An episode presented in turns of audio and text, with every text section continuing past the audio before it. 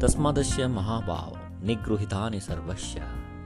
इंद्रियाणिंद्रियार्थव्यस्तस्य प्रज्ञा प्रतिष्ठिता ये श्लोक आप लोग सुने होंगे, बहुत सारे लोग नहीं सुने होंगे। ये बहुत ही पावरफुल श्लोक है। ये वेल्थ कोच, मैं लोगों को सिखाता हूँ कैसे ज़िंदगी में सफल बने। जो सफल इंसान होते हैं, उनमें और साधारण लोक में क्या अंतर होता है? तो मुझे याद आया गीता का ये श्लोक।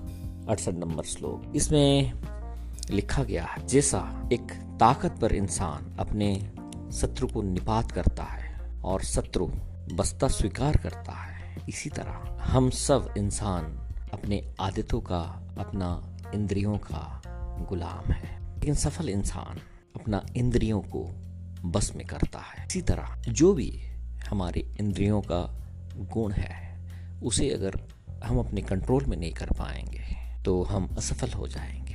हमारी इंद्रियाँ ताकतवर हो जाएँगे और हमें अपने बस में कर लेंगे।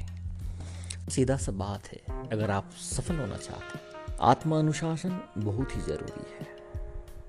अगर हम अपने आप को अनुशासित नहीं करेंगे तो जीवन में आगे नहीं बढ़ पाएँगे। तो याद रखिएगा इसे आत्म अनुशासन self control is very very important to get success in your life. अगर आपको अच्छा लगा तो आप ऐसे दोस्त को भेज सकते हैं, जो जीवन में सफल होना चाहता है। मैं उम्मीद करता हूँ आपको और आपके दोस्त को ये काफ़ी मदद करेगा।